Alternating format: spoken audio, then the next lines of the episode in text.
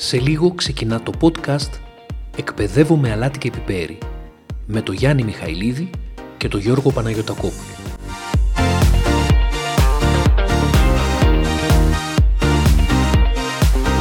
Λοιπόν, ξεκινάμε. Είναι το πρώτο μας podcast.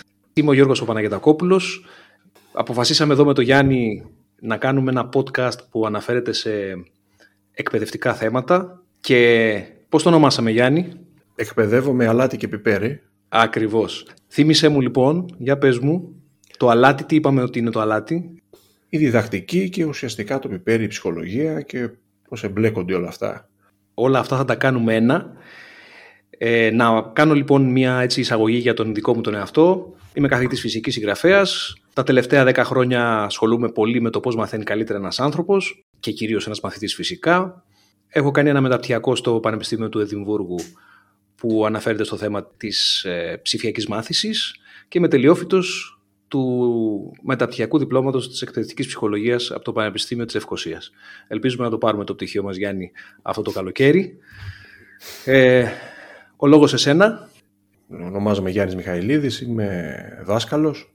Έχω κάνει και εγώ ένα μεταπτυχιακό πάνω στην ειδική αγωγή ε, έχω γράψει πρόσφατα και ένα βιβλίο για την κριτική σκέψη και εδώ και μια δεκαπενταετία κλείνω, έχω διατηρώ και ένα εκπαιδευτικό ιστολόγιο και έτσι και συναντηθήκαμε δηλαδή διαδικτυακά. Ε, ξεκίνησε αυτή η επικοινωνία και ελπίζουμε και πιστεύουμε ότι θα πάει, πιστεύουμε προσωπικά ότι θα πάει καλά και αυτή η καινούργια προσπάθεια που κάνουμε να επικοινωνήσουμε έτσι με ένα ευρύτερο κοινό με, πέρα από το γραπτό λόγο και με το προφορικό. Τέλεια. Οπότε όλα αυτά θα τα βάλουμε μαζί. Πρέπει να πω ότι σήμερα εγώ θα είμαι ο οικοδεσπότης και ο Γιάννης θα είναι ο καλεσμένος, αλλά από την επόμενη φορά θα είμαστε και οι δύο οικοδεσπότες. Και θα κάνουμε αυτό το podcast σήμερα προς τιμήν του Γιάννη, διότι ο Γιάννης έχει γράψει ένα εξαιρετικό βιβλίο, κατά τη γνώμη μου πρέπει όλοι οι εκπαιδευτικοί να το διαβάσουν, πάνω στην κριτική σκέψη φυσικά, για το πώς μπορούμε να διδάξουμε την κριτική σκέψη, κάτι πάρα πολύ δύσκολο από ό,τι φαίνεται, γιατί το ζητούμενο ε, στην εκπαίδευση και αυτό που θέλουμε να συμβεί είναι να διδάξουμε τα παιδιά πώς να σκέφτονται κριτικά. Και ο Γιάννης λοιπόν έχει γράψει ένα τέτοιο βιβλίο που πραγματικά διαπραγματεύεται όλο αυτό το σύνθετο πράγμα της κριτικής σκέψης. Και θα το παρουσιάσουμε σήμερα Γιάννη. Είσαι έτοιμος να σε ανακρίνω; Έτοιμος. Σε ευχαριστώ κιόλας για τα καλά σου λόγια. Τι, δεν είναι καλά λόγια, είναι η αλήθεια. Και η αλήθεια πάντα πρέπει να φαίνεται. Λοιπόν, πάμε. Θέλω να μου πεις λοιπόν για ποιο λόγο έγραψες αυτό το βιβλίο; Να, το, να πούμε πώς λέγεται, έτσι, την ονομασία του, ε, πότε ναι, εκδόθηκε... Το, λέγεται διδασκαλία της κριτικής σκέψης στο Δημοτικό Σχολείο.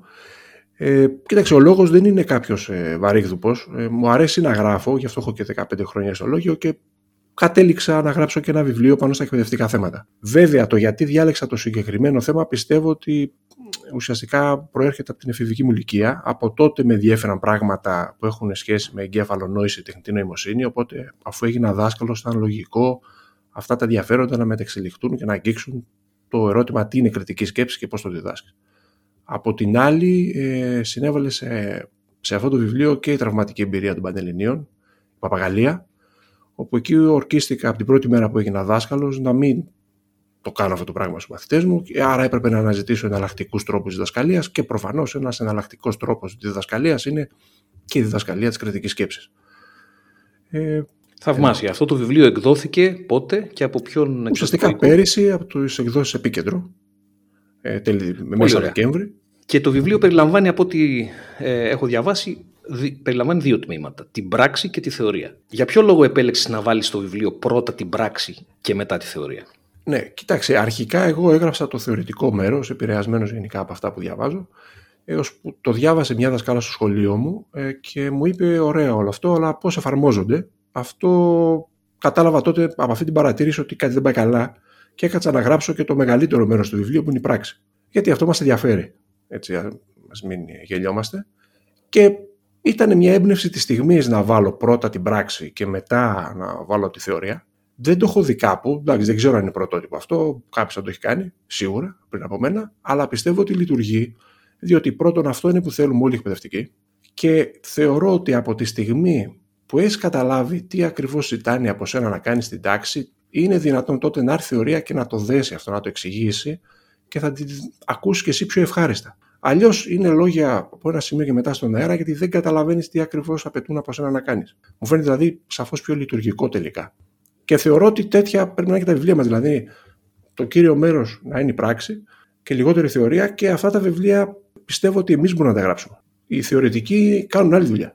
Εμείς δεν μπορούμε να την κάνουμε αυτή. Εγώ δεν μπορώ να την κάνω. Αυτό, αυτό, αυτό είναι πολύ σημαντικό. Είναι γραμμένο από έναν εκπαιδευτικό μάχημο και έτσι λοιπόν έχει στοχεύσει την πράξη. Ξέρεις πάρα πολύ καλά πράγματα τα οποία συμβαίνουν στην τάξη, καταλαβαίνεις την ψυχοσύνθεση του μαθητή και μέσα από το μεταπτυχιακό σου βέβαια, αλλά και από την εμπειρία σου, οπότε η πράξη είναι πάρα πολύ σημαντική. Όμως στηρίζεται πολύ στέρεα σε μια θεωρία την οποία διάβασες και φυσικά έφτιαξες ένα μοντέλο ε, το οποίο λειτουργεί στην καθημερινότητα.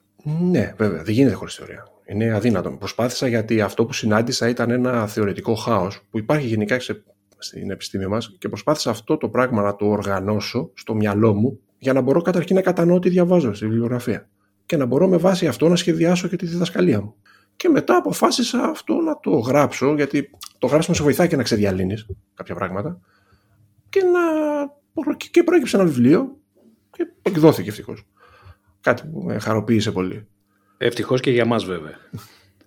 Πώς θα μπορούσαμε τώρα να ορίσουμε την κριτική σκέψη, έτσι να, να βάλουμε τους ακροατές μας σε αυτή την λογική; Ναι, κοίταξε, υπάρχουν πολλοί ορισμοί δυστυχώς. Είναι αυτό το χάος που είπα. Όπως πάντα, βέβαια. Ναι, εγώ διάλεξα κάποιον που το θεωρώ απλό και με βοήθησε να οργανώσω και το βιβλίο και τη διδασκαλία. Είπα ουσιαστικά το εξής. Δεν το είπα εγώ, υπάρχει στο χώρο. Ότι δεχόμαστε καθημερινά πολλά ερεθίσματα. Ακούμε πράγματα, βλέπουμε, διαβάζουμε. Σχηματίζουμε αυτόματα και μια, σχηματίζουμε μια κρίση. Συμφωνώ με αυτό που διάβασα, διαφωνώ, μου αρέσει, δεν μου αρέσει. Αν αυτή η κρίση είναι αυτόματη, με το που τελειώνω την ανάγνωση ενός άρθρου, λέω δεν μου αρέσει, αυτό δεν είναι κριτική σκέψη. Η κριτική σκέψη είναι, θέλει κόπο, χρόνο, οργάνωση, σύστημα, ορθολογισμό να κοπιάσεις, να κουραστείς, να καταλήξεις σε μια κρίση και αυτή την κρίση να τη διατυπώσεις με τη μορφή ενός επιχειρήματος. Δηλαδή, να το πω απλά, γιατί υπάρχουν και πολυπλοκότεροι ορισμοί στη φιλοσοφία, να πεις τη γνώμη σου και για ποιο λόγο θεωρείς ότι αυτό που πιστεύεις ότι είναι σωστό. Είναι ένας αρκετά απλός ορισμός, αλλά βοηθάει. Και δημιούργησες μέσα από αυτή τη διαδικασία ένα μοντέλο ναι. και το παρουσίασες αυτό το μοντέλο. Και το μοντέλο της κριτικής σκέψης που παρουσιάζεις θα μπορούσε να το χωρίσεις κάποιος σε δύο σημαντικά τμήματα. Τις τάσει και τις δεξιότητες.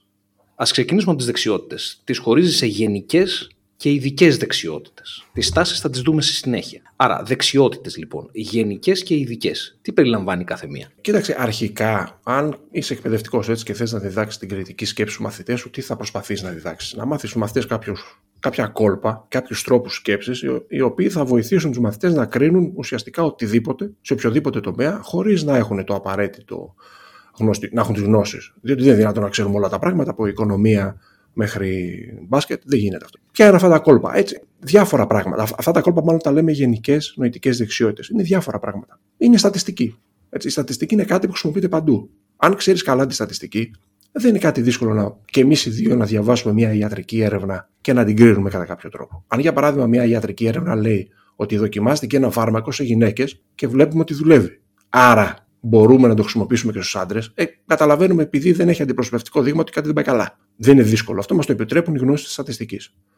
Και είναι και άλλα πράγματα όπως είναι οι λογικές πλάνες κτλ. Τώρα, στο χώρο της κριτικής σκέψης υπάρχουν και αντιρρήσεις σε αυτό. Υπάρχουν άνθρωποι που πιστεύουν ότι δεν υπάρχουν αυτές οι γενικές νοητικές δεξιότητες. Υπάρχουν ειδικές νοητικές δεξιότητες. Δηλαδή, στους μαθητές μπορεί να διδάξεις μόνο πολύ εξειδικευμένα κόλπα, τα οποία εφαρμόζονται σε πολύ εξειδικευμένους τομείς. Για παράδειγμα, ας υποθέσουμε ότι εγώ θέλω να φτιάξω ένα τεστ ορθογραφίας για μαθητές έκθεσης δημοτικού. Πρέπει να τους δώσω κάποιες λέξεις, δεν μπορώ να δώσω όλες τις λέξεις της ελληνικής γλώσσας. Άρα πρέπει να φτιάξω ένα αντιπροσωπευτικό δείγμα λέξεων. Πώς το φτιάχνουμε αυτό. Αυτή η δεξιότητα είναι πολύ εξειδικευμένη. Πού μπορώ να την χρησιμοποιήσω; Να φτιάξω τέτοια τεστ και να τα αξιολογήσω. Δεν είναι δυνατόν τώρα με αυτή τη δεξιότητα εγώ να πάω να κρίνω μία έρευνα στην κοινωνιολογία ή στην ιατρική.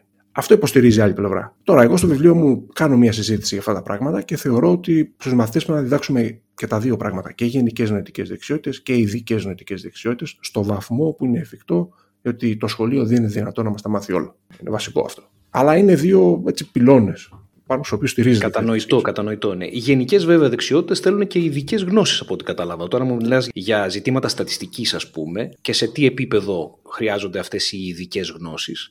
Ε, Μήπως θα τις λέγαμε όλες οι ε, δεξιότητες για να μην έχουμε τις γενικές και τις ειδικές; Ναι, θα, είναι δεξιότητες.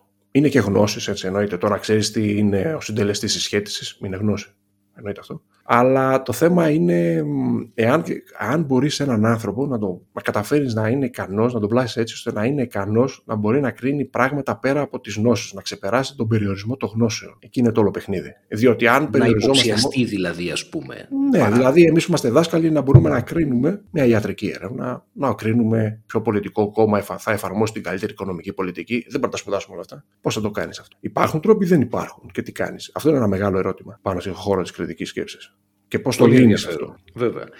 Τώρα αναφέρεσαι στις λογικές πλάνες που χωρίζονται σε άτυπες και τυπικές. Ναι, Οι ναι. τυπικές πλάνες αναφέρονται στη δομή του επιχειρήματος και τη σχέση των υποθέσεων με το συμπέρασμα, δηλαδή κάνουμε μια υπόθεση και έχουμε ένα συμπέρασμα, ενώ οι άτυπες αναφέρονται σε περιπτώσεις που τα επιχειρήματα έχουν σκοπό την παραπλάνηση. Μπορείς να μας αναλύσεις λίγο περισσότερο αυτά τα δύο είδη; Δηλαδή γενικά οι πλάνες ε, είναι σημαντικό κάτι που μας δυσκολεύει γενικά τον άνθρωπο. Έτσι. Πέφτουμε πάντοτε σε πλάνες. Ίσως το έχει το γνωστικό μας σύστημα. Αυτές λοιπόν οι τυπικές πλάνες και οι ε, άτυπες Πώς έτσι εισάγονται στο βιβλίο σου; Κοίταξε, οι λογικές πλάνες είναι ένα πολύ ενδιαφέρον ε, θέμα. Καλό είναι ο ακροατής να βάλει μετά στο Google λογικές πλάνες και να ψάξει να διαβάσει, γιατί το να μάθεις ποιες είναι και να μάθεις να τις εντοπίσεις είναι αυτό που είπα πριν, μια γενική νοητική δεξιότητα. Μπορείς να το κάνεις ανεξάρτητα από τις γνώσεις που έχεις σε κάθε τομέα. Έχει, έχει ενδιαφέρον. Τώρα, ουσιαστικά είναι επιχειρήματα που φαίνονται λογικά, αλλά δεν είναι. Αν θέλουμε να τις ορίσουμε με έναν απλό τρόπο. Χωρίζονται σε άτυπες και τυπικές. Εγώ κυρίως αναλύω άτυπες, είναι πιο εύκολες, ειδικά στο δημοτικό. Ε, οι άτυπες λογικές πλάνες είναι είτε επιχειρήματα που δεν έχουν τη βαρύτητα που υποστηρίζει ο συνομιλητής μας ότι έχουν, είτε είναι καθαρά παραπλανητικά επιχειρήματα. Δηλαδή, μια κλασική λογική πλάνη που την ξέρουμε όλοι μας είναι η προσφυγή στην πλειοψηφία. Διαφωνούμε εμείς οι δύο, Γιώργο, και σου λέω: Κοίταξε, Γιώργο μου, καλά τα λες. Έχω δίκιο γιατί οι περισσότεροι άνθρωποι συμφωνούν μαζί μου. Αυτό, οι περισσότεροι άνθρωποι συμφωνούν μαζί μου, είναι λογική πλάνη που την ονομάζουμε προσφυγή στην πλειοψηφία. Δεν έχει αξία. Γιατί, το ξέρουμε και εμπειρικά. Χιλιάδες χρόνια δισεκατομμύρια άνθρωποι πίστευαν ότι ο ήλιος γύριζε γύρω-γύρω και η γη ήταν ακίνητη. Ε, αποδείχτηκε λάθος. Δεν αρκεί ο αριθμός των ατόμων για να έχεις δίκιο. Ε, άλλη λογική πλάνη, η οποία εδώ ξεκάθαρα προσπαθείς να παραπλανήσεις τον συνομιλητή σου, είναι το ψευδές δίλημα. Εδώ πώς τον παραπλανάς; Του λες του άλλου, κοίταξε να δεις, υπάρχουν μόνο δύο επιλογές. Η μία που είναι εντελώς λάθος και ξέρω ότι αποκλείεται να συμφωνήσεις, και η δικιά μου. Γιατί αυτό το πράγμα είναι λογική πλάνη; Γιατί σχεδόν πάντα υπάρχουν παραπάνω επιλογές. Κλασικό είναι αυτό που λέω στο βιβλίο μου με τον George Bush μετά την 11η Σεπτεμβρίου, που μας είπε σε όλους ότι άμα δεν είμαστε μαζί του, είμαστε εναντίον. Προφανώς και μπορούμε να είμαστε εναντίον της Αλκάιντα και να υποστηρίζουμε μια άλλη πολιτική, η οποία μπορεί να είναι και πιο ακραία, έτσι, δεν μας ενδιαφέρει. Μας ενδιαφέρει ότι υπάρχουν εναλλακτικές επιλογές. Τώρα, οι τυπικές είναι λίγο πιο δυσνόητες. Θα πω ένα δύο παραδείγματάκια. Έχουν όμως ενδιαφέρον και στην αναπτυξιακή ψυχολογία. Για παράδειγμα, ε, εδώ έχουμε πρόβλημα στη δομή του συλλογισμού. Αυτό ο συλλογισμός λέει ουσιαστικά κάτι παράλογο μη έγκυρο, το λέμε στη λογική. Αν εγώ, για παράδειγμα, πω ότι αν βρέξει ο δρόμος έξω από το σπίτι μου, θα είναι βρεγωμένο. Βρέχει. Άρα ο δρόμος έχει βραχεί. Είναι βραγμένος. Αυτό είναι λογικό συμπέρασμα. Συμφωνούν όλοι. όλοι. Δεν λέω κάτι παράλογο. Αν το τροποποιήσω αυτό λίγο και πω Ο δρόμος έξω από το σπίτι μου είναι βραγμένος. Άρα έβρεξε. Αυτό το συμπέρασμα δεν είναι έγκυρο γιατί ο δρόμος έξω μπορεί να έχει βραχεί και για άλλες αιτίες. Έβγαλα εγώ ένα λάσιμο και τον έβρεξα. Γιατί έπλαινε το αυτοκίνητό μου. Ήρθε ο Δήμος με καθαριστικά του Δήμου και τον καθάρισε. Ένα ας πούμε πιο ρεαλιστικό παράδειγμα που το συναντάμε στην καθημερινή μας ζωή είναι αυτό εξής. Αν ο Υπουργός Οικονομικών είναι καλός, θα μειώσει την ανεργία. Η ανεργία μειώθηκε. Άρα ο Υπουργός Οικονομικών είναι καλός. Όχι. Η ανεργία μπορεί να έχει μειωθεί για άλλους λόγους. Ένας τρόπος να μειώσει την ανεργία είναι η μετανάστευση. Αν οι άνεργοι φύγουν από μια χώρα, εμφανίζεται μειωμένη ανεργία. Έχουν πολύ ενδιαφέρον λογικές πλάνες. Καλό είναι να μελετηθούν. Να, να πω όμως και κάτι ακόμα, ότι δυστυχώς ο άνθρωπος δύσκολα αναγνωρίζει ότι ο ίδιος χρησιμοποιεί λογικές πλάνες. Πιο εύκολα τις αναγνωρίζουμε ότι τις χρησιμοποιούν οι άλλοι. Πάντως, αν τις μελετήσουν οι ακροατές μας, θα δουν ότι υπάρχουν παντού και όχι μόνο στον πολιτικό λόγο.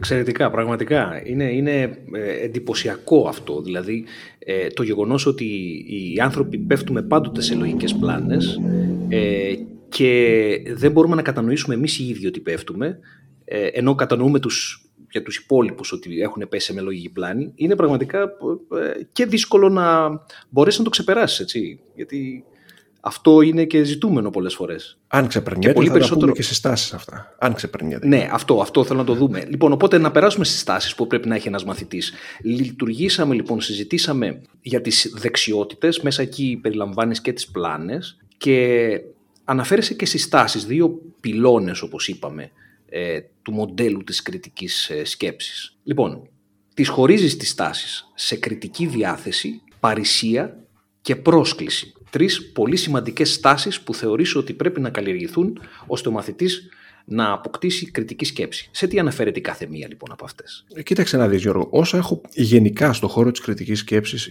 ε, η νοοτροπία που επικρατεί είναι πώς να πλάσουμε το μυαλό του μαθητή. Είναι νοσιαρχική. Έχει επικεντρωθεί στο νου του μαθητή. Έτσι. Και αυτά που έχω πει εγώ μέχρι στιγμής εκεί είναι επικεντρωμένα. Να φτιάξουμε ένα άλλο μυαλό. Δεν φτάνει. Μπορείς να το φτιάξεις το μυαλό όπως θες, εντός κάποιων πλαισίων και περιορισμών. Αν ο άλλος δεν έχει καμία διάθεση να σκεφτεί κριτικά, δεν κατάφερες τίποτα. Οι στάσεις λοιπόν είναι ότι πρέπει, οι προδιαθέσεις πρέπει να μάθουν οι μαθητές να έχουν και όρεξη να σκεφτούν κριτικά. Εγώ προτείνω τρεις. Υπάρχει μια συζήτηση πάνω σε αυτό το θέμα, αλλά είναι σχετικά παραμελημένο. Προτείνω τρεις. Η πρώτη είναι η κριτική διάθεση. Ό,τι λένε δύο λέξεις. Να έχεις όρεξη να σκεφτείς κριτικά. Αυτό δηλαδή που υπάρχει αρχικά στον ορισμό της κριτικής σκέψης. Να σου αρέσει να κουράζεσαι και να σκέφτεσαι οργανωμένα, συστηματικά, ορθολογικά. Δεν φτάνει. Προτείνω μια δεύτερη στάση, τη στάση της παρεσίας. Δηλαδή, ωραία, έπλασε το μαθητή, σκέφτεται κριτικά και έχει και μεγάλη όρεξη να το κάνει αυτό. Εάν κρατάει το στόμα του κλειστό και δεν εκφέρει ποτέ στη ζωή του τι κρίσει του, αυτό λογοκρίνεται και ουσιαστικά καταργεί την κριτική σκέψη. Δεν μπορεί να υπάρχει κριτική σκέψη χωρίς ανθρώπους να έχουν το θάρρος να παρουσιάζουν δημόσια τις κρίσεις τους. Αλλά ούτε αυτό φτάνει. Προτείνω και μια τρίτη, την ε, στάση της πρόσκλησης, στην οποία εκεί για μένα, εκεί έχω αποκεντρωθεί και το τελευταίο καιρό μετά την έκδοση του βιβλίου μου και εκεί το χάνουμε όλοι μας, εκεί κυρίως εγώ έτσι βγάζω τον εαυτό μου, το βάζω πρώτο-πρώτο. Δεν φτάνει να εκφέρεις τη γνώμη σου. Πρέπει να την εκφέρεις με ένα τέτοιο τρόπο ώστε να προσκαλείς τους ανθρώπους που διαφωνούν μαζί σου να σε κρίνουν. Γιατί εδώ είναι το πολύ λεπτό σημείο. Όλοι μας έχουμε διάφορες πεπιθήσεις, οι οποίες επειδή έχουν περιορισμένες γνωστικές ικανότητες, γνώσεις κτλ., οι περισσότερες είναι λαθασμένε. Ποιος θα μας το ξεκαθαρίσει αυτό, οι άλλοι. Για να το κάνουν όμως αυτό, πρέπει εμείς να τους αφήνουμε να το κάνουν και να είμαστε δεκτικοί. Να έχουμε το θάρρος να αλλάξουμε τη γνώμη μας το θάρρος να αλλάξουμε γνώμη είναι πολύ πιο σημαντικό από το να έχουμε σταθερότητα πεπιθήσεων. Γιατί δυστυχώς υπάρχει αυτό το φαινόμενο στην πληογραφία. Μπορείς τον άλλον, και το βλέπουμε και εμπειρικά κάθε μέρα και στα κοινωνικά δίκτυα, μπορείς τον άλλον να τον βομβαρδίσεις με δεδομένα που του αποδεικνύουν ότι κάνει λάθος και αυτός να κλείσει τα μάτια σε όλα αυτά τα δεδομένα και να μην αλλάζει γνώμη. Είναι ένας από τους λόγους που έχουμε και αυτή την έντονη πόλωση. Φοβόμαστε να αλλάξουμε γνώμη. Έτσι. Αυτό βέβαια δεν είναι, ε, είναι ανθρώπινο γενικά, έτσι. Ναι, δεν έχει να κάνει με το, με το ότι εμείς, οι Έλληνες, οι Γερμανοί ή οποιοδήποτε άλλοι. Θα, θα μπορούσαμε να το ονομάσουμε ανοιχτότητα, ας πούμε, δηλαδή να είναι ναι, ανοιχτός ναι. στις ιδέες και στην αλλαγή. Μια λέξη, το openness, δηλαδή ανοιχτότητα στην αλλαγή και ε, σε αυτό που συμβαίνει γύρω σου φυσικά. Και βέβαια να αγκαλιάζεις και το διπλανό σου, έτσι, γιατί όταν ας πούμε από την πρώτη στιγμή είσαι ε, λες ότι ο, ο τάδε δεν υφίσταται ή ξέρω, ο μαύρος δεν είναι άνθρωπος και τέτοια πράγματα ας πούμε ιδιαστικά, είναι προφανές ότι ε, όχι μόνο ανοιχτός δεν είσαι, ούτε δεν έχεις καμία δυνατότητα να αλλάξεις. Ναι, να πω ένα πρακτικό παράδειγμα. Θα πω κάποια πράγματα εδώ. Δεν μπορεί όλα αυτά που θα πω εγώ να είναι σωστά. Και έρχεται ένας άνθρωπος και γράφει από κάτω, ξέρεις, εγώ παιδιά διαφωνώ με αυτό, γι' αυτό και γι' αυτό το λόγο. Και βλέπουμε ότι έχει δίκιο. Αν εμείς κλείσουμε τα μάτια και πούμε Μπα, όχι, αυτός δεν έχει δίκιο. Δεν, δεν κάνουμε πόλεμο στην κριτική σκέψη. Δεν το λόγο κρίνουμε. Τι κάνουμε. Οφείλουμε να παραδεχτούμε τα λάθη μας και καλό μας κάνει. Μάθαμε κάτι καινούριο. Πολύ σωστά. Και μετά περνάς στο διάλογο. Μιλάω για την τάξη περισσότερο.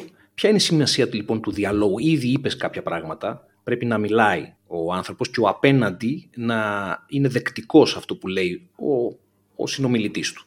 Ποια είναι η σημασία λοιπόν του διαλόγου που πρέπει να καλλιεργείται στην τάξη και πώς συνεισφέρει αυτό στην ανάπτυξη της κριτικής σκέψης; Κοίταξε, ο διάλογος γενικά είναι ίσως ο πιο αυθεντικός τρόπος να καλλιεργήσεις την κριτική σκέψη είναι αυθεντικός τρόπος διδασκαλίας γιατί είναι κάτι που το κάνουμε στη ζωή μας και τι πιο ωραίο 12 χρόνια στο σχολείο να είχαμε έναν ενήλικο από πάνω να μας υποδεικνύει τα λάθη μας και να βελτιωνόμαστε. Είναι ο χώρος στον οποίο μπορεί να εξασκηθούν στα πάντα μαθητές. Α πούμε, ας πάρουμε τις τρεις τάσεις τώρα που είπα. Λέει ο δάσκαλος ένα θέμα προς συζήτηση, σηκώνει ένα παιδάκι έχει το χέρι του, λέει τη γνώμη του, όλη η τάξη συμφωνεί. Άλλο θέμα συζήτησης, ένα άλλο παιδί σηκώνει χέρι, πάλι όλη η τάξη συμφωνεί. Δεν γίνεται, δεν είναι φυσιολογικό αυτό σε μια τάξη 20-25 παιδιών, διαρκώς μαθητές όλοι να συμφωνούν με τον πρώτο που μιλάει προφανώς δεν έχουν όρεξη να σκεφτούν. Να η στάση της κριτικής διάθεσης. Ένα χώρος παρέμβασης. Στάση της πρόσκλησης. Κάποιοι μαθητές μπορεί όχι να μην έχουν όρεξη να σκεφτούν, να φοβούνται να μιλήσουν. Να άλλος πάλι χώρος να παρέμβει εκπαιδευτικός, να ενθαρρύνει αυτά τα παιδιά, να μην φοβούνται. Ειδικά σε μια συζήτηση μπορεί μόνο ένα παιδί να έχει μια άποψη και όλη η υπόλοιπη τάξη να είναι εναντίον. Εκεί είναι μια πολύ καλή ευκαιρία να καλλιεργήσει στάση της παρησίας, να μάθει το παιδί να λέει τη γνώμη του και ειδικά εάν αποδειχθεί ότι το παιδί αυτό Έχει και δίκιο να το τονίσεις. Να, βλέπετε, ήταν μόνος του, αλλά τελικά είχε δίκιο. Γι' αυτό δεν πρέπει να φοβόμαστε να μιλάμε. Στάση της πρόσκλησης. Μπορεί να έχεις μαθητές εντάξει που δεν αλλάζουν γνώμη με τίποτα. Χωρίς να έχουν ουσιαστικά επιχειρήματα. Ε, αυτά που είπα πριν για τις λογικές πλάνες. Να εξασκηθούν οι μαθητές και να μην τις χρησιμοποιούν και να τις εντοπίζουν. Και πολλά άλλα. Έτσι, να είναι ευγενικοί, να περιμένουν τη σειρά τους, να ακούνε καλά, να ρωτούν διευκρινιστικές ερωτήσεις όταν δεν καταλαβαίνουν τι λέει ο ομιλητής τους. Πάρα πολλά πράγματα. Απλά δεν μπορείς Σημαντικά να στοιχεία του διαλόγου. Ναι, ναι. Σημαντικά στοιχεία του διαλόγου. Πολύ ωραία. Ωραία, να πάμε σε κάτι ακόμα. Αναφέρεις κάποια στιγμή και τη δημιουργική σκέψη. Ποια είναι η σχέση μεταξύ κριτικής και δημιουργικής σκέψης; Η βιβλιογραφία χωρίζει τα δύο αυτά είδη σκέψης, παρόλο που πολλές φορές η μία συμπληρώνει την άλλη. Μπορούμε να συζητήσουμε τη διάκρισή τους και τελικά πώς μπορεί ένας μαθητής να γίνει δημιουργικός; Κοίταξε να δεις, ε, σίγουρα όταν σκεφτόμαστε δεν ε, κάνουμε διαχωρισμούς, έτσι. Δεν καταλαβαίνουμε πότε είμαστε δημιουργικοί, πότε σκεφτόμαστε κριτικά, πότε παίρνουμε αποφάσεις κτλ. Αλλά είναι ένας βολικός διαχωρισμός και για τις συζητήσεις και για την έρευνα. Τώρα, η δημιουργική σκέψη έχει, από όσο ξέρω αν δεν κάνω λάθος, έναν ε, σχετικά απλό ορισμό και είναι αποδεικτό. Ουσιαστικά σκέφτομαι δημιουργικά όταν κάνω δύο πράγματα. Λέω κάτι καινούριο που δεν έχει εμφανιστεί πάλι και αυτό το καινούριο επιτελεί το σκοπό του, είναι πετυχημένο, είναι ωφέλιμο, είναι χρήσιμο. Τι εννοώ, δεν εννοώ φέρνει χρήματα. Μπορεί και να φέρνει. Αλλά ας υποθέσουμε ότι εμείς σταματάμε αυτή τη στιγμή αυτό που κάνουμε και καθόμαστε και γράφουμε από ένα ποίημα ο καθένας.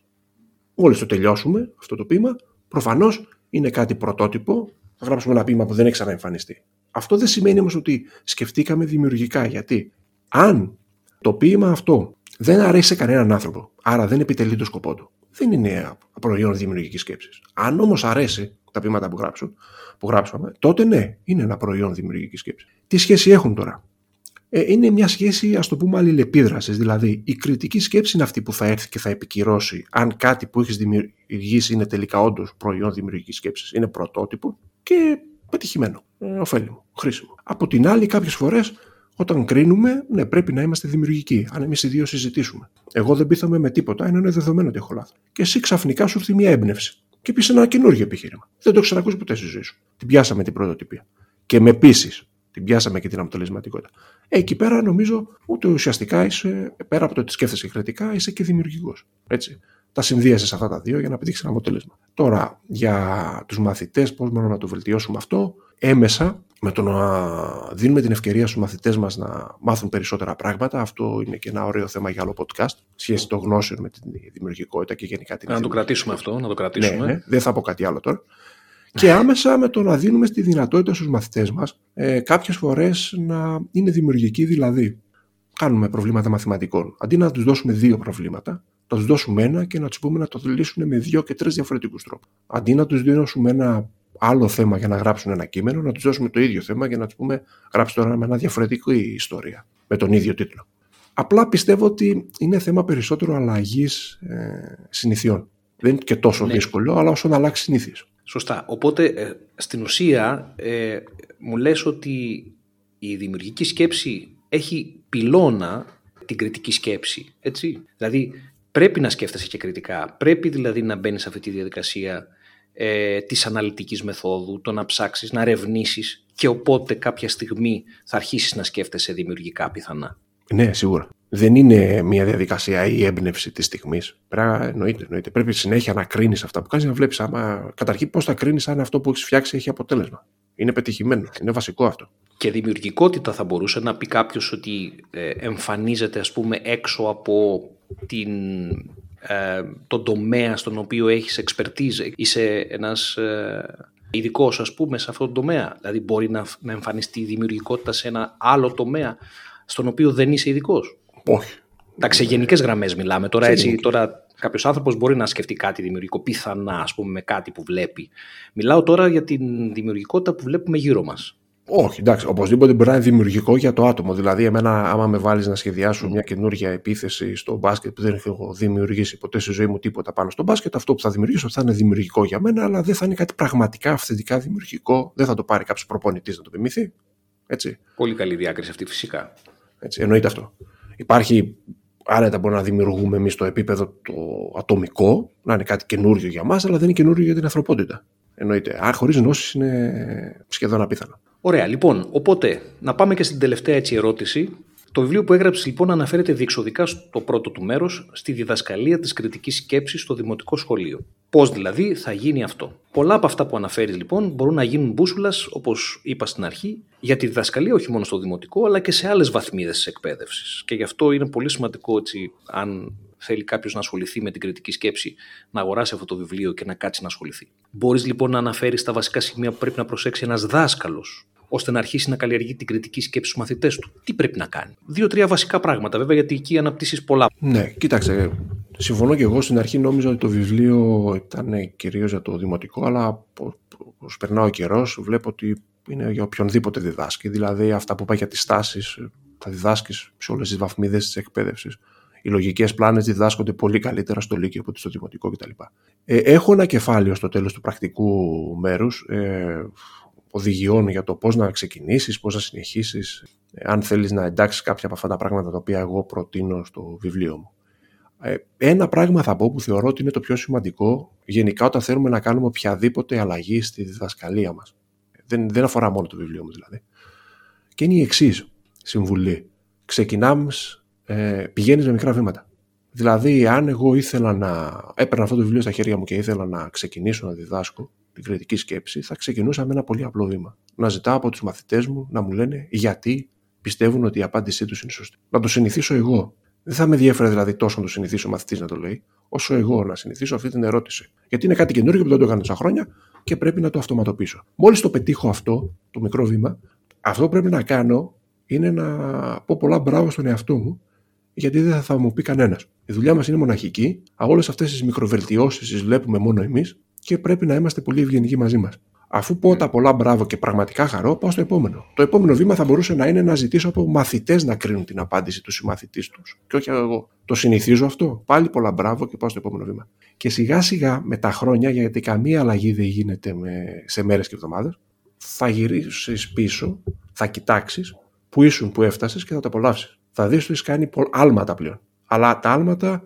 δεν πας με άλματα, πας με μικρά βήματα. Ε, αυτό θεωρώ ότι είναι πιο σημαντικό. Και φυσικά πάντα να θυμόμαστε ότι θα κάνουμε και λάθη. Δηλαδή, είναι τελείως φυσιολογικό εγώ να πω ότι σήμερα θα ξεκινήσω να ρωτάω τους μαθητές μου γιατί, Γιώργο μου, αυτό που είπες το θεωρείς ότι είναι σωστό και να μην καταφέρω να το ρωτήσω καθόλου όλη τη διάρκεια της ημέρας. Δεν πειράζει, είναι φυσιολογικό. Πάμε για την επόμενη. Εμένα το μου συμβεί πολλές φορές. Ναι. και εδώ ακριβώς, ακριβώς, πολύ ωραία, και εδώ ακριβώς εμφανίζεται η πρόσκληση πάλι και η ανοιχτότητα του, του δασκάλου να κατανοήσει ότι στην ουσία πρέπει να αλλάξει και πρέπει να αλλάζουμε κάθε μέρα προς μια καλύτερη ε, δυνατότητα, με καλύτερη δυνατότητα να μπορούμε να λειτουργούμε και να προσφέρουμε στους μαθητές μας ό,τι καλύτερο μπορεί να, ε, να γίνει. Οπότε αυτό δεν γίνεται όταν είσαι ένας δάσκαλος 30 χρόνων και διδάσκεις επί 30 χρόνια το ίδιο πράγμα που δίδαξες στην πρώτη χρονιά. Οπότε δάσκαλος και καθηγητής και οτιδήποτε άλλο, έτσι. Βέβαια θα μου πεις η εμπειρία σε αλλάζει, σίγουρα σε αλλάζει, αλλά ακριβώς αυτό που περιέγραψες, η ανοιχτότητα, ίσως είναι ιδιαίτερα σημαντικό πράγμα για να μπορέσει να πάει στο επόμενο βήμα. Τι λες; Ναι, ναι, δεν γίνεται. Και είναι αυτό, γι' αυτό είπα και τη στάση της πρόσκλησης. Είναι δύσκολο να το κρίνεις μόνος σου θέλει τη βοήθεια κάποιου άλλου, όπου δεν είναι υποχρεωτικά ο δάσκαλος της διπλανής τάξης που θα έρθει να σε παρακολουθήσει. Μπορεί να είναι βιβλία, επιστημονικά άρθρα. Δηλαδή, εσύ έχεις παγιώσει έναν τρόπο διδασκαλίας και βλέπεις ότι η έρευνα λέει ότι αυτό το πράγμα που κάνεις είναι λάθος. Α, δεν ξέρει η έρευνα, ξέρω εγώ. OK. Okay. Και εδώ έρχεται το δικό μας podcast. Σωστό. Πολύ ωραία. Και εδώ έρχεται, να κλείσουμε λοιπόν, και εδώ έρχεται το δικό μας podcast ε, που θα ξεκινήσουμε να ασχοληθούμε με την έρευνα, να δούμε τι λέει η εκπαιδευτική ψυχολογία, η διδακτική για όλα αυτά τα προβλήματα που αντιμετωπίζει στην καθημερινότητά του ο εκπαιδευτικός. Λοιπόν, ήταν εξαιρετική συνέντευξη αυτή νομίζω, ε, σαν εμπειρία. Ελπίζω να το απολαύσανε και οι ε, ακροατές. Είναι το πρώτο μας, ε, ζητάμε συγγνώμη αν κάτι πήγε στραβά, Φαντάζομαι ότι την επόμενη φορά δεν θα πάει, γιατί θα το λύσουμε.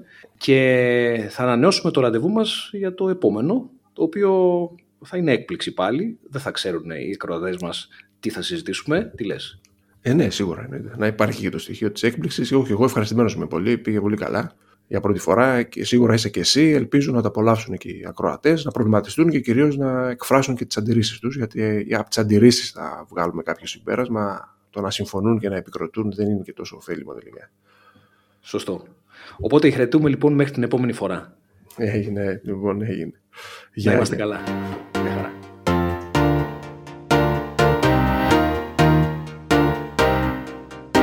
Ήταν ένα επεισόδιο του Διδάσκω με αλάτι και πιπέρι. Σας ευχαριστούμε που ήσασταν μαζί μας. Ραντεβού στο επόμενο podcast, όπου θα αναλύσουμε ένα ακόμη ενδιαφέρον εκπαιδευτικό θέμα. Αν θέλετε να μας ακούτε, ακολουθήστε το Διδάσκω με αλάτι και πιπέρι στο Spotify, καθώς και στα Google και Apple Podcasts.